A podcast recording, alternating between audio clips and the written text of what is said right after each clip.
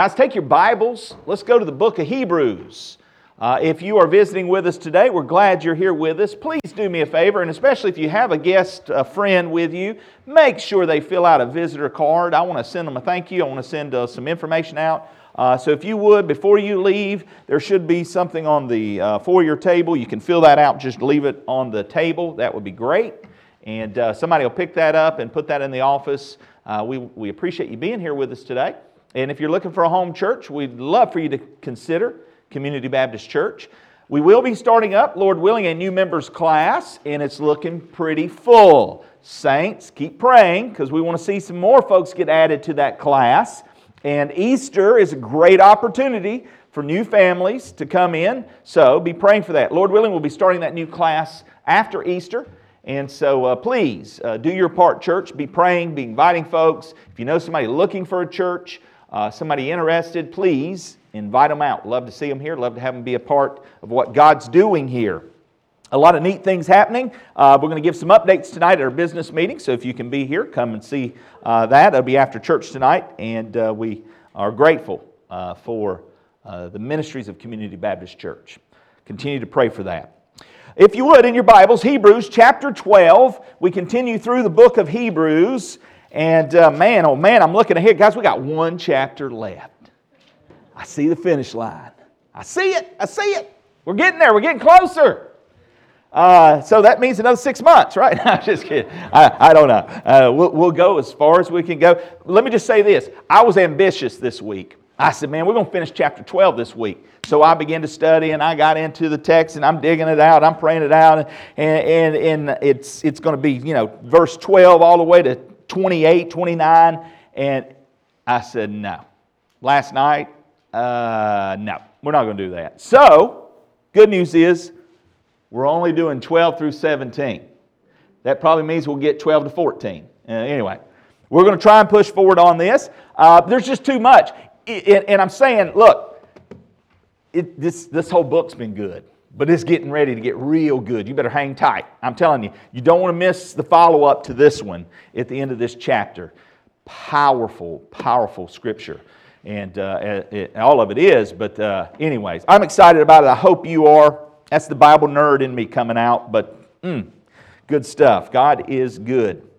Let's look, if you would, in our text today, and we'll begin our reading in verse 12 of chapter 12. If you need a Bible, should be a Bible there in front of you. Here we go. Therefore, strengthen the hands which hang down and the feeble knees, and make straight paths for your feet, so that what is lame may not be dislocated, but rather be healed. Pursue peace with all people and holiness, without which no one will see the Lord. Looking carefully, lest anyone fall short of the grace of God lest any root of bitterness springing up cause trouble, and by this many become defiled. Lest there be any fornicator or profane person like Esau, who for one morsel of food sold his birthright. For you know that afterward, when he wanted to inherit the blessing, he was rejected for he found no place for repentance, though he sought it diligently with tears. Heavenly Father, I pray this morning that you will bless the reading of your word, the teaching of your word. And Lord, I'm simply asking, please let me be a vessel clean for your honor to be used today, that your word would go out in power, and that we, the listener, would receive it that your Spirit would speak to us and teach us and draw us near, Lord. Many expectant hearts here this morning.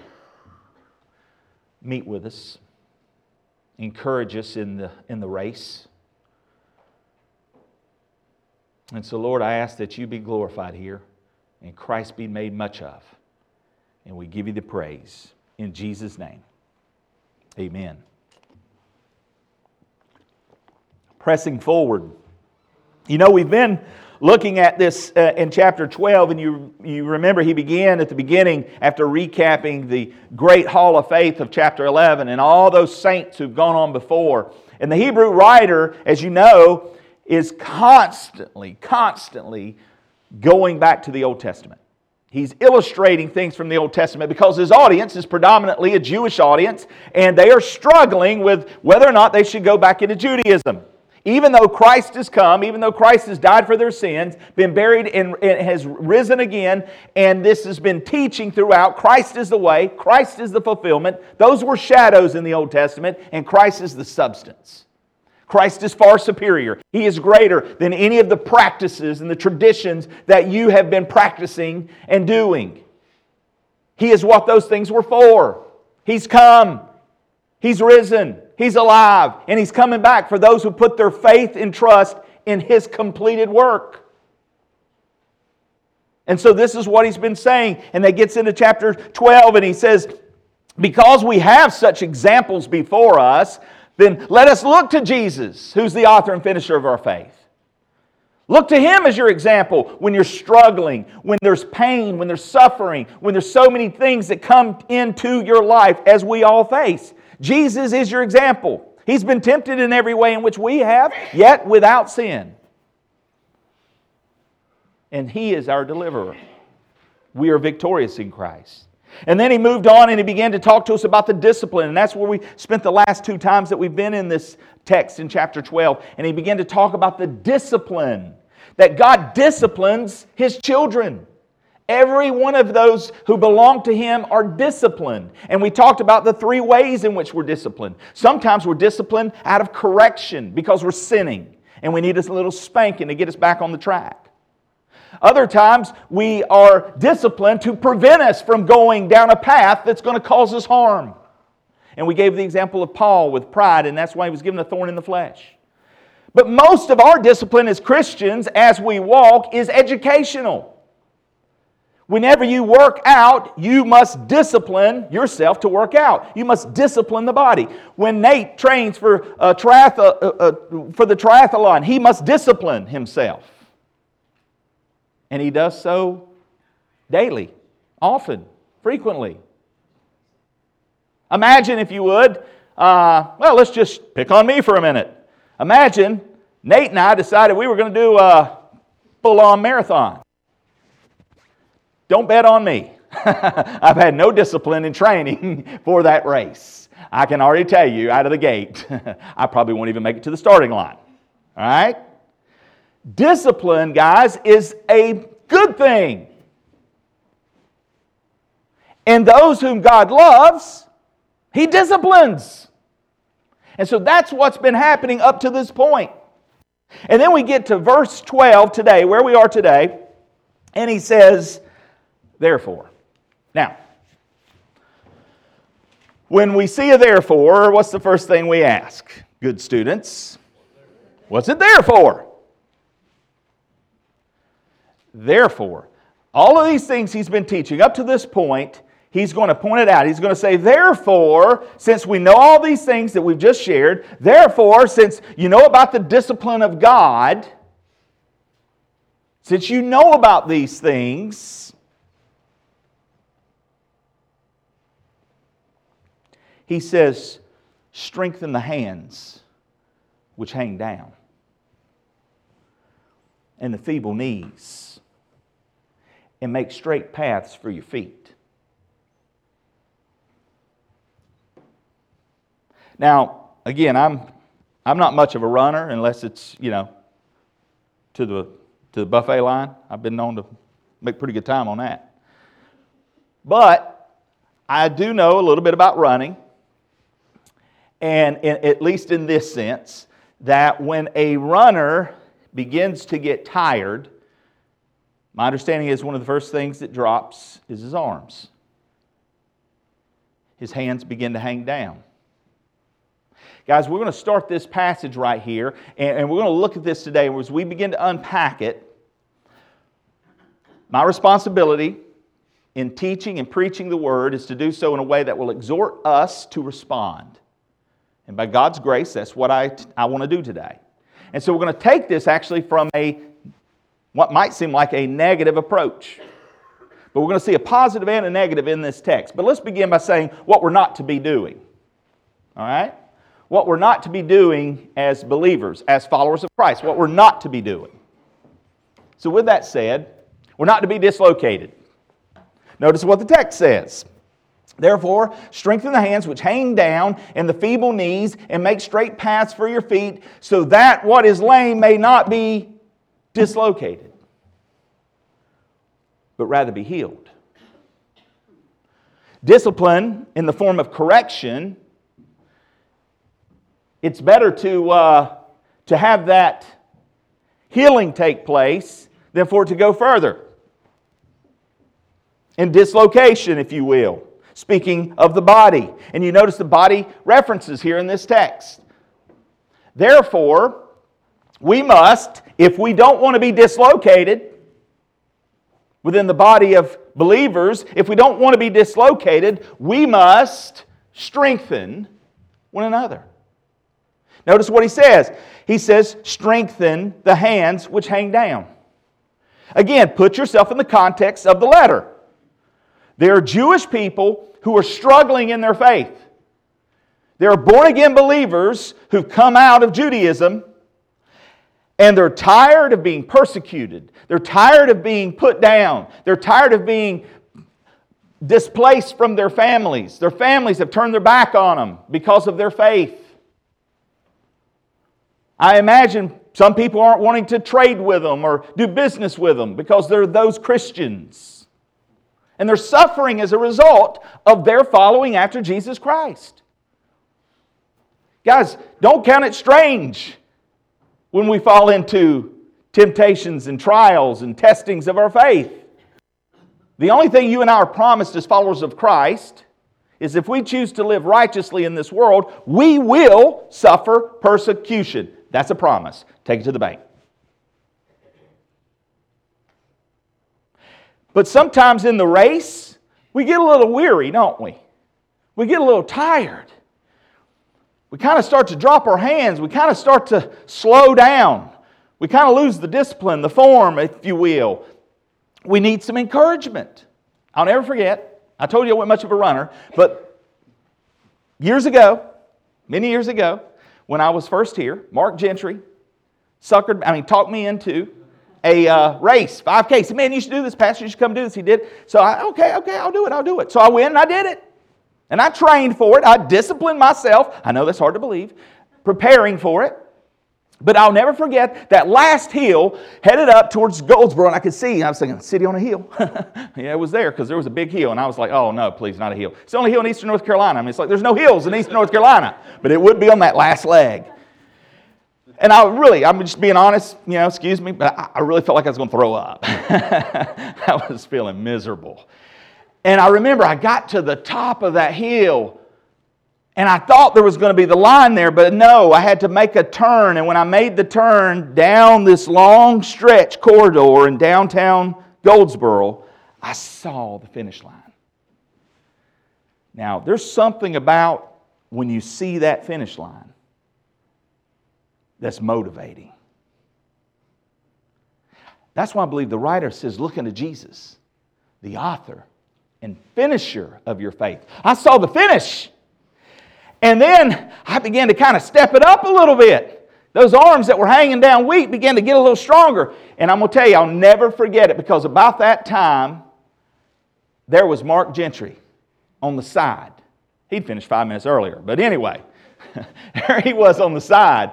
And I remember he started running, Come on, Pastor, come on, you can do this, you can do this. And he was encouraging me. And man, it was like I found another gear. It hadn't been there all race. And I mean, I was just high stepping it. Look at it. Hey, by the way, look at that. Woo, I'm getting there. And I was just getting it. And I remember going across the finish line, and, and, and Mr. DJ on the microphone, Mr. Funny Man, said, Ha ha, ha he should have ran that way the whole race. You know, thank you, guy. Yeah. But it was motivating, it was encouraging. Guys, the writer of Hebrews is saying the same thing to us as believers. Look around you. Some of us are weary. Some of us are on the last leg of the race. And now's not the time to faint. That's not an age joke, by the way, guys. Some of us don't, we, look, we don't know what a day will bring forth, right? But we must encourage one another. You got this. We can do this. Community Baptist Church, we can reach LaGrange with the gospel. We, we, we're, there's the finish line. Look to Jesus. We can do this. And so, we need to strengthen one another. We need to strengthen the hands which hang down. And we can do this by, by helping one another, ministering to one another. The knees are feeble. Tell me about it. Isaiah 35 3, and again, you got to put yourself into the mindset of the writer of Hebrews. He is well versed in Judaism. And almost everything he writes in this letter is attached to something in the Old Testament. You talk about having a real knowledge of the scriptures. This, this person, obviously, under the Holy Spirit's inspiration, but he knew, he had trained, he had disciplined himself in the study of the scriptures. He's referencing Isaiah 35 3. Isaiah 35 3 says, Strengthen the weak hands and make firm the feeble knees. So he's appealing to those that are on the fence. He's appealing to those, first off, those believers who came out of Judaism. Jesus is a fulfillment of what Isaiah was talking about.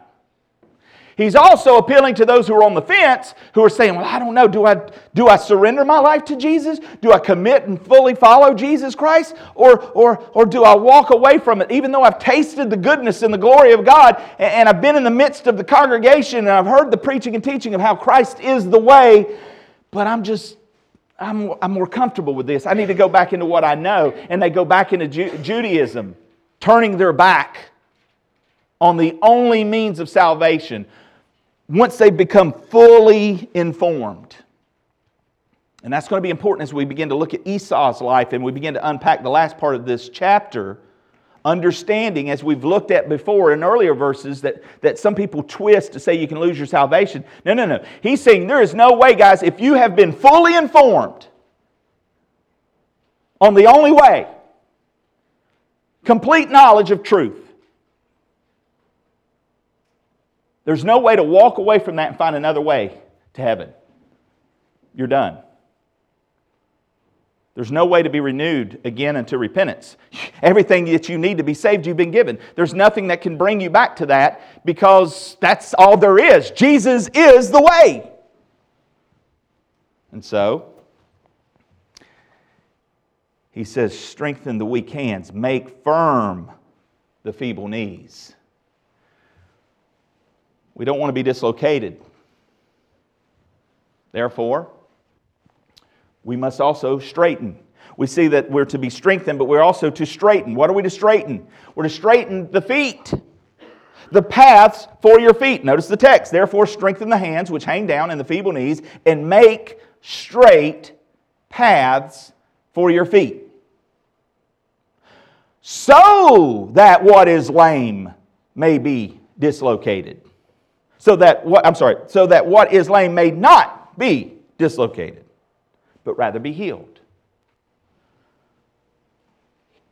Maybe you're here, maybe you're one of those on the fence. And maybe as you're running your race in life, so to speak, your path's not so straight.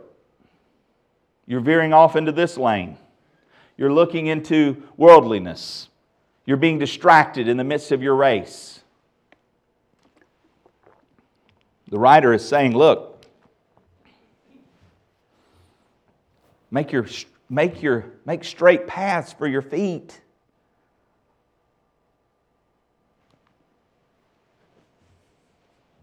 Make straight paths for your feet. John MacArthur gives an illustration of the importance of the paths in which we're walking, church. Consider this illustration his father had told him.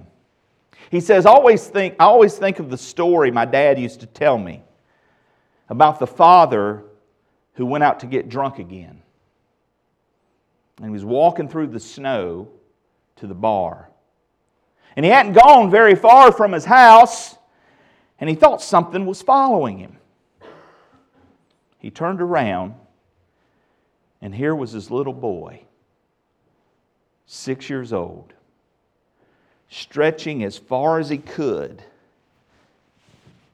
to make sure he put his feet in his dad's footsteps in the snow. And his dad said, Where are you going? He says, I'm just following your footsteps, Dad. I'm just following your footsteps. Guys, we are setting an example for those behind us. And the writer here knows this, and he's encouraging us to be careful in the path which we're on. And he's exhorting us to make our path straight, that our feet will follow. In fact, it's the Greek word here. It, it, means it's a smooth, straight path. A smooth, straight path. It's, it's the term used for paths is trochia in the Greek, and it means the track left behind from wheels. That's the idea. If you can imagine these wheels pushing something and, and, and they leave a smooth path,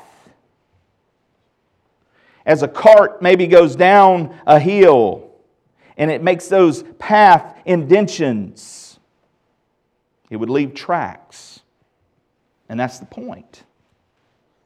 You're leaving a track, Christian. Non believer, you too are leaving a track. You're leaving a pattern for somebody to follow. And so the writer reminds us he said, Look, if you don't want to be dislocated, you don't want to experience the correcting hand of God, then make straight your paths. And again, anchored in the Old Testament, Proverbs 4 25 through 27. Let your eyes look straight ahead, and your eyelids look right before you. Ponder the path of your feet. Ponder the path of your feet. What's he saying? Think about it. Think about it, Christian. What path are you on? Which road are you headed down right now? It's going to have an impact. Our path is going to affect those around us it's going to affect those coming behind us. Ponder the path of your feet and let all your ways be established. Do not turn to the right or to the left. Remove your foot from evil. That's the exhortation in Scripture. That's the exhortation the writer of Hebrews has in mind as he quotes this. So we're not to be dislocated and we're also not to be defiled. Notice verse 14 and 15 of our text. He says we're to pursue peace with all people and holiness with which no one will see the Lord. Now, a lot of people, again, misinterpret this passage of Scripture. So let's try to break it down. We're not to be defiled, church. Therefore, we must pursue peace and war with the world. Seems like an oxymoron, but that's what it's saying. That's what the text is calling us to do. It's saying that if we're not going to be defiled, then we must make peace. We must pursue peace with everyone in the world. We're to pursue that peace, but we're also to make war. Peace and war. Hmm. We're to strive what does the writer have in mind here? Well, let's take a look at peace. First off, he says that we're to be at peace with all people. Romans 12, 18 says, if it is possible. Now, guys, let me just stop right there. Sometimes it is just not possible. I mean, really. We, we, sometimes it's all you can do. You try everything you know to do, uh, before the Lord to be at peace with someone, and it's just not possible. It's, listen, God says, if it is possible, as much as depends on you, live peaceably with all men. Now, that should be our desire. We should love one another. We should love our neighbor as ourselves. These are the instructions for us as followers of Christ. And we are to seek peace. But there are two ways we try to pursue peace wrongly. Two ways that oftentimes we will try and bring about peace to a situation or a circumstance, and we're doing it wrong. Let's talk about that. What are the two ways? One way is compromise.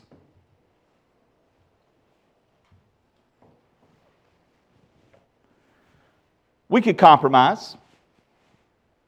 We could compromise as Christians our integrity. We could compromise our stand for what we know to be true and what the Bible says is right. And that could potentially make a temporary peace, right? But is it worth that? I don't know your situations, I don't know what you're facing.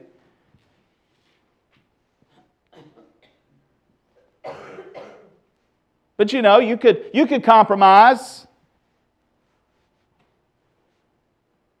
Maybe it's a business deal.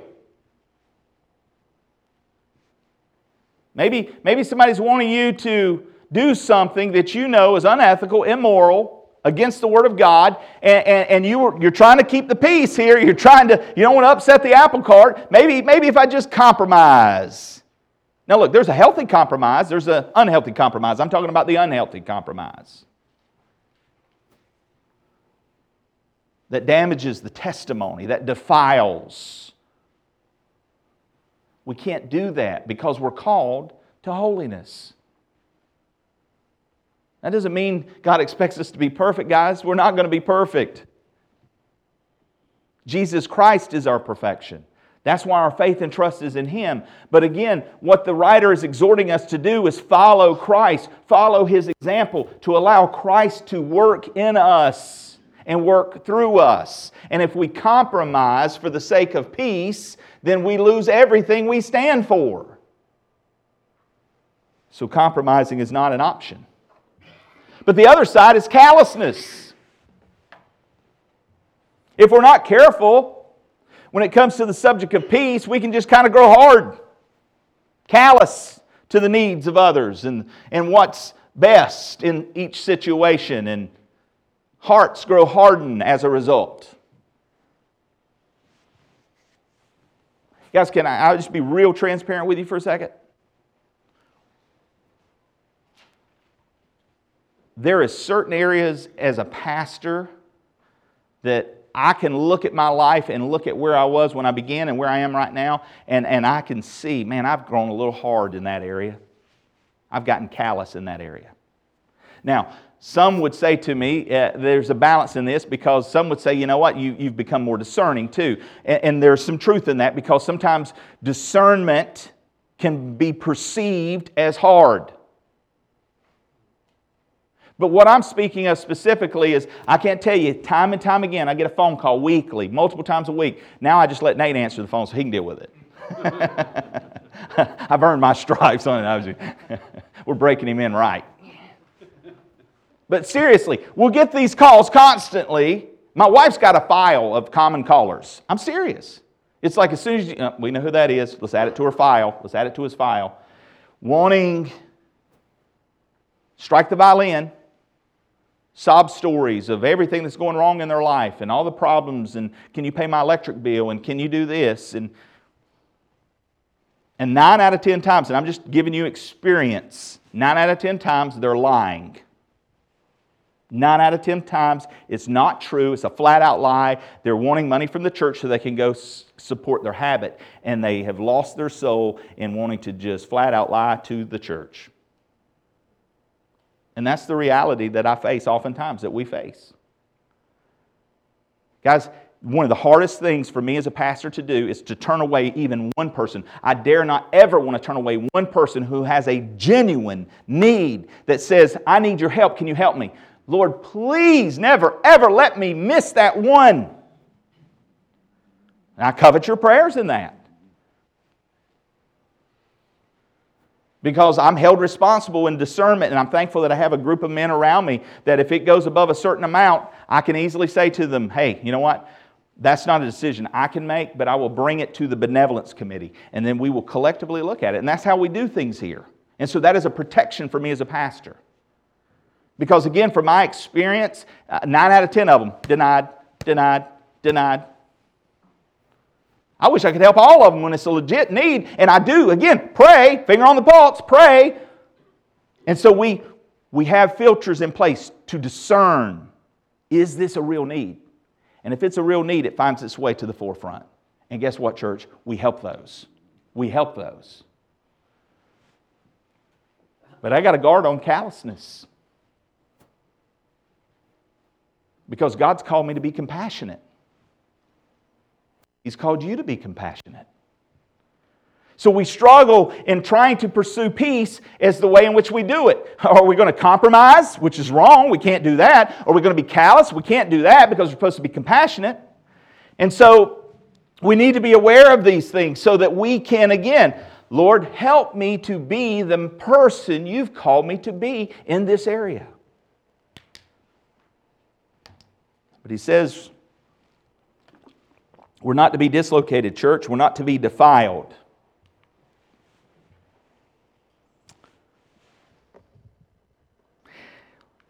We must be holy. He calls us to holiness. And that means we need to war against the world. If you want to be at peace, you got to fight. No, not for your right to party. I know some of you just thought that. Now I didn't put it there. Quinn's shaking his head too. Seriously, we are to strive against worldliness. It is a fight, isn't it? It's a struggle, it's a battle. When we're running the race, it wants to gather our attention, it wants to distract us, it wants to pull us in.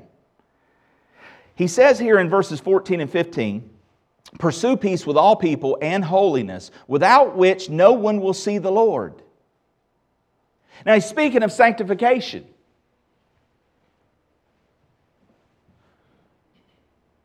Some people misunderstand this and say, well, man, I got to do better. I got to live more holy. Therefore, I can go see Jesus one day. If I just keep running my race and my effort and I, and I just do better and I get better, then I'm going to be all right. No, no, no, guys. You will never be good enough. You will never work hard enough. Salvation is not earned, it is a gift.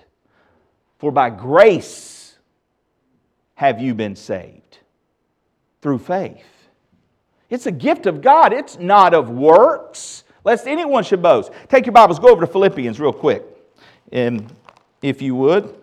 Uh, I was out at Wayne Christian School this week. Sorry, Carly, you're going to hear this message twice. she said, Oh, no, that one was 45 minutes long, preacher. She didn't say that, but I'm sure she might have thought it. All right.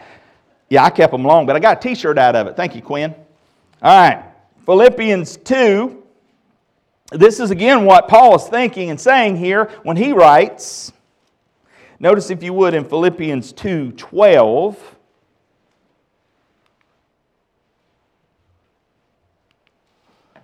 And you'll notice in 212, verse uh, 12 and 13. Therefore, there's that word again. Therefore, my beloved, as you have always obeyed, not as in my presence only, but now much more in my absence, work out your own salvation with fear and trembling. For it is God who works in you, both to will and to do for his good pleasure. Now, notice what he didn't say. He didn't say, work for your salvation. That is not what he said. He did not say, work for your salvation. He did not say, uh, work to keep your salvation. He said, work out your salvation. And if you keep reading, he qualifies the statement by saying, it's God who works in, right? So, believer, if God has worked into you salvation, the idea here is that we will exercise our faith and live it out. We will work it out, that it will become apparent, it will become evident. And that's why we are sitting under the Word of God to grow in the grace and knowledge of our Lord and Savior Jesus Christ. That the sanctifying work of the Spirit will begin to work in our hearts to conform us more and more into the image of God as we run our race. And so the Hebrew writer is encouraging this same thought. If you are not born again, you will not see the Lord. He is your holiness. He is your holiness, not your efforts. But if He has worked into you His holiness, and He has if you're a believer, you are sealed and you are positionally, He justifies you in the moment you believe. And the aspect of salvation that is now at work in you, and by the way, he who has begun a good work in you will complete it. Amen. You won't complete it, I won't complete it, but he will complete it. He who has worked this into you, he who has begun a good work in you, will work this out until the day of redemption. That'll be the final aspect of salvation, which is glorification. So, justification, the moment that you cry out to the Lord to save your soul, you turn in repentance and saving faith for Jesus to transform your life, you are saved, you are born again. And then He begins this work in you, and He says, Look, now that you have the gift of salvation, now that you've received the grace of God, it's God who's worked in you. Now you need to work out your salvation with fear and trembling, reverence, holiness.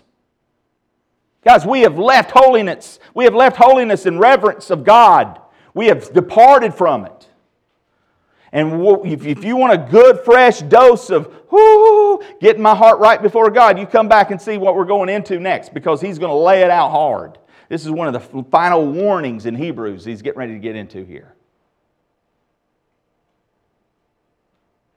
We're not to be defiled, we're to pursue peace. And part of that pursuing of peace is making war against worldliness. But God's not left you alone in this fight, guys. He's given you exactly what you need to persevere. He's given you the ability, by the earnestness of the Holy Spirit that's been deposited within you, believer, you can now, for once in your life, walk victoriously.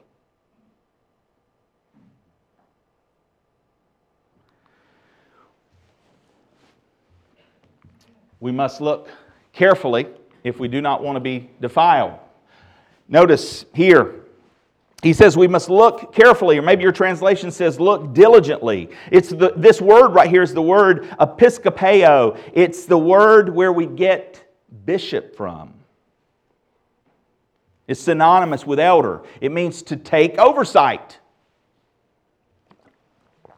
It, it means to take oversight. As a believer, you're not only responsible for your own life, this is what he's saying here in essence, the Hebrew writer. You're not responsible just for your own life, but you're responsible to look around, to look diligently, to take the oversight.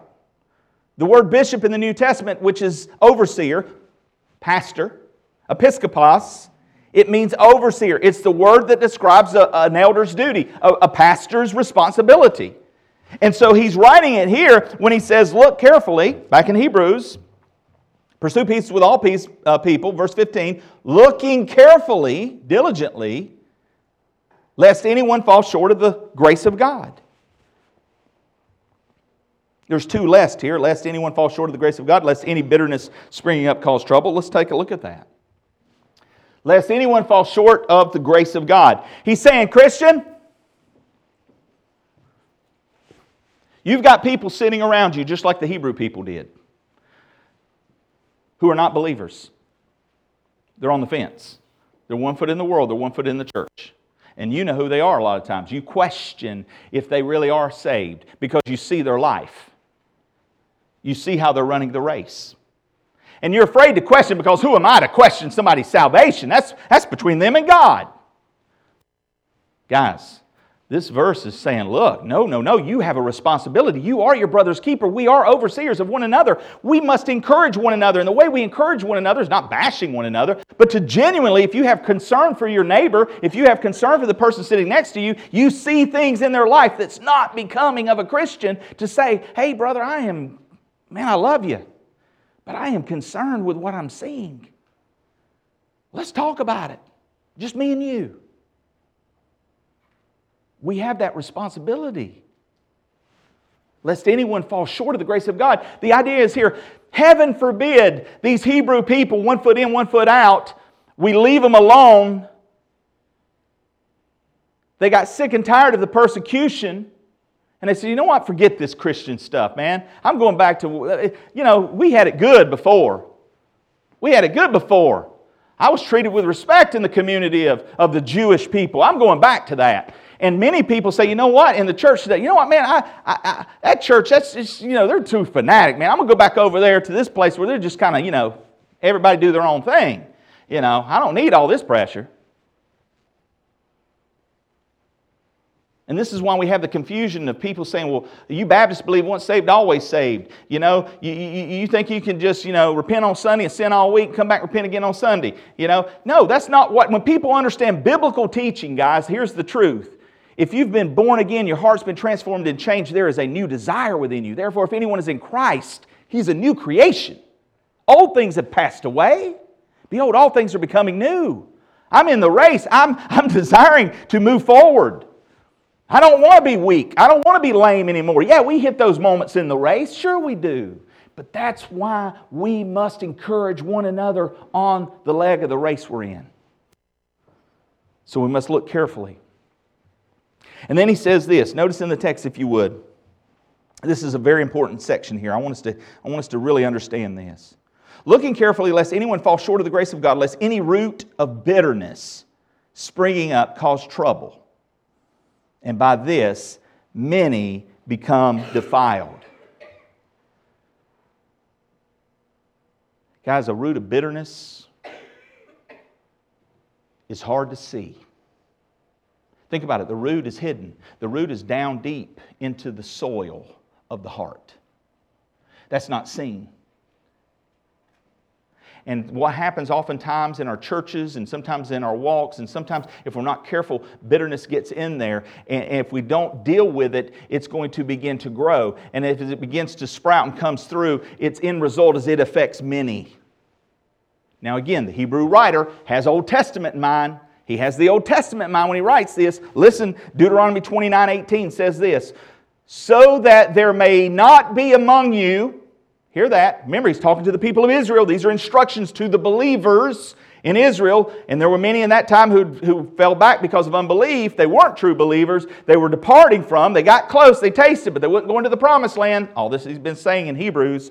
And he says in Deuteronomy 29 18, so that there may not be among you man or woman or family or tribe whose heart turns away today from the Lord our God to go and serve the gods of these nations. And that there may not be among you a root bearing bitterness or wormwood. There's the root of bitterness. The root of bitterness is a guy who's superficially identified with the religion of Israel in Deuteronomy, but goes back to paganism or goes away to paganism. And that's exactly the root of bitterness parallel that he picks up here in Hebrews. It's the guy who superficially, or girl, who superficially identifies with Christianity. Yeah, I'm a Christian. I'm a community Baptist church. Yeah, I go there. And he, he superficially identifies with Christianity, but he goes back. He goes on in verse 19 in Deuteronomy, and he says, And cometh to pass when he hears the words of this curse, that he bless himself in his heart, saying, I shall have peace, though I walk in the imagination of my heart, to add drunkenness to thirst. The Lord will not spare him. But then the anger of the Lord and his jealousy shall make smoke against that man, and all the curses that are written in this book shall lie upon him. And the Lord shall blot out his name from under heaven, and the Lord shall set him apart unto evil. God has his strongest words for one who comes to the truth who knows the truth, who turns around and walks away from the truth.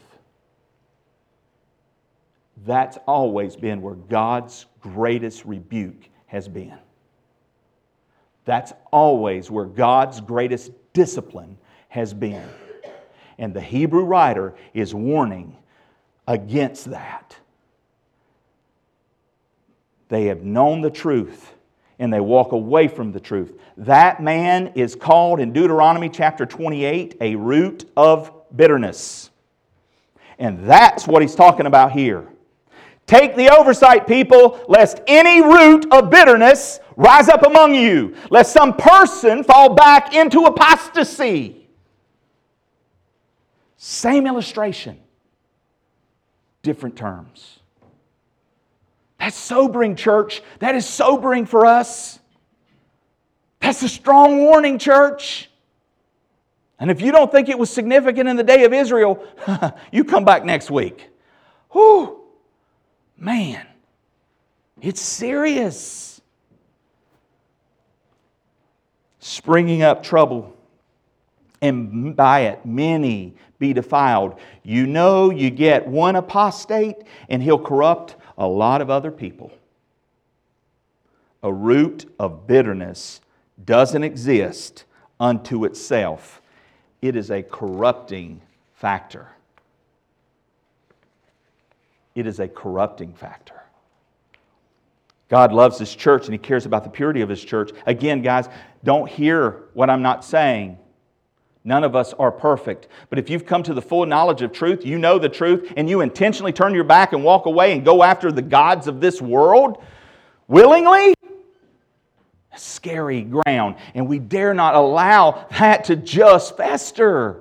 That root grows and it affects this person and that person and then that person and that. But next thing you know it, it's defiled. Many. Last point, and I'm going to get y'all out of here. Whew, better turn it into high gear. Last leg of the race. Where's Gentry when I needed him? MB, you're going to have to yell for me. I know where he's at. They're traveling to Florida. Y'all pray for them. Distraught. We're not to be distraught. Uh, third point. So check this out. Notice, if you would, verses 16 and 17. Lest there be any fornicator or profane person like Esau, who for the morsel of food sold his birthright. For you know that afterward, when he wanted to inherit the blessing, he was rejected, for he found no place for repentance, though he sought it diligently with tears. This idea here, fornicator, is an immoral person. He's warning us about that. He says we're not to be distraught. We're not to be, you know, if again, in the midst of these people, he was saying, he was warning about the immoral. He was talking about the profane, which is the godless. Again, moving on from that understanding of what that root of bitterness was representing, drawing from the Deuteronomy passage. Like Esau, let me just say this real quick. Like Esau, he gives that example. You know the story of Esau traded his birthright, wanted some lentil soup, right? Mr. Hairy Man, right? You know who I'm talking about? Jacob tricked him. He took, okay, so that story, Esau, who for one morsel of food sold his birthright. Many Christians today sell a birthright of intimacy with God as cheaply as Esau sold his birthright. David Guzik. He also says, For he found no place for repentance. Now, I know for a lot of people that's troubling. This is a very troubling passage. I kind of hate that I'm pushing this because this is a very troubling passage for a lot of people. You're sitting here, you say, Well, wait a minute, man. So you mean Esau sought repentance? And there was none to be found? Does that, oh, see, right there, preacher. See, see, he lost his, he lost his birthright, he lost his salvation. He can lose, you can lose. No, that's not what this is teaching, guys. It's not what this is teaching.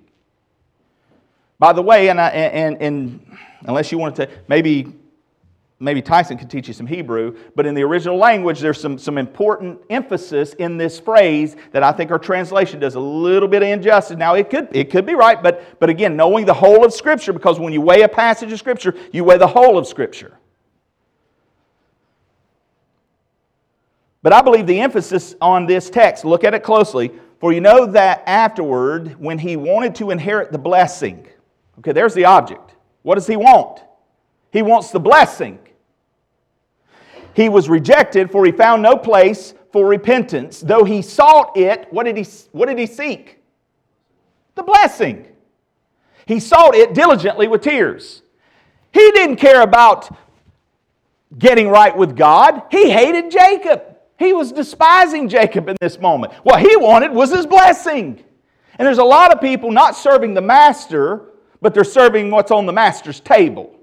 They want the blessing. That's why they're going to follow Jesus, because he can, hey man, I can get this, I can get that. He's like a genie in a bottle. That's why I'm going to follow Jesus, what he can do for me.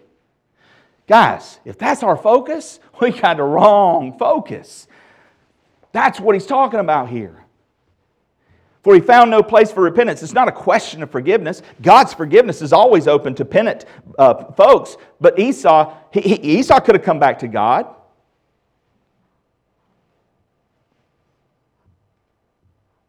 But he could not undo what he had done. He sought it diligently with tears. Esau's birthright wasn't restored simply because he wished it back. It can never be regained because he despised it. He despised Jacob. He wept and wept, but he couldn't repent because he had rejected when God had given him all the information willfully. And his rejection became permanent. And, church, that's what the Hebrew writer is warning us. That's what he was warning the people of Hebrews. You got the one on the fence who's in the congregation and he wants to go to Judaism or he wants to follow Jesus. He's a fence rider. Some of us today are fence riders. I got my eye on the world, I got my eye on this, I got my eye on that, but I don't have my eye on the author and finisher of my faith, and therefore I'm running all over the lanes in the race. I'm knocking people down left and right. I'm defiling myself and I'm knocking down others in the process. Guys, that's what the Hebrew writer is warning us against. Conclusion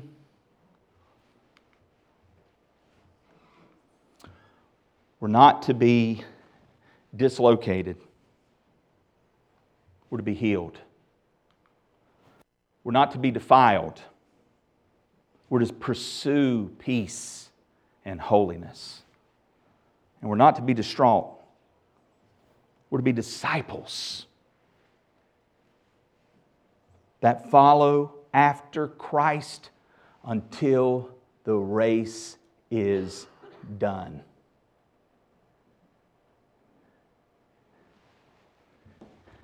Come on, Christian, you got it.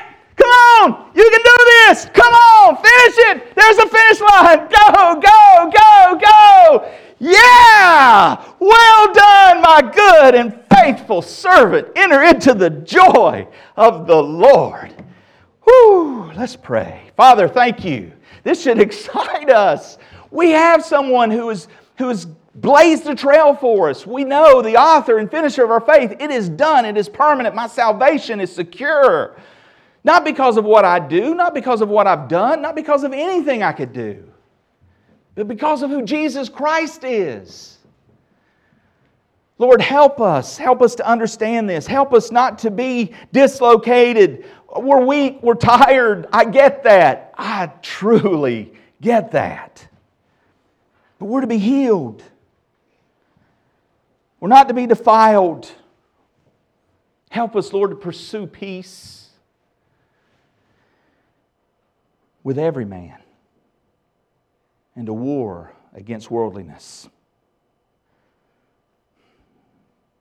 Help us, Lord, not to be distraught because we are disciples.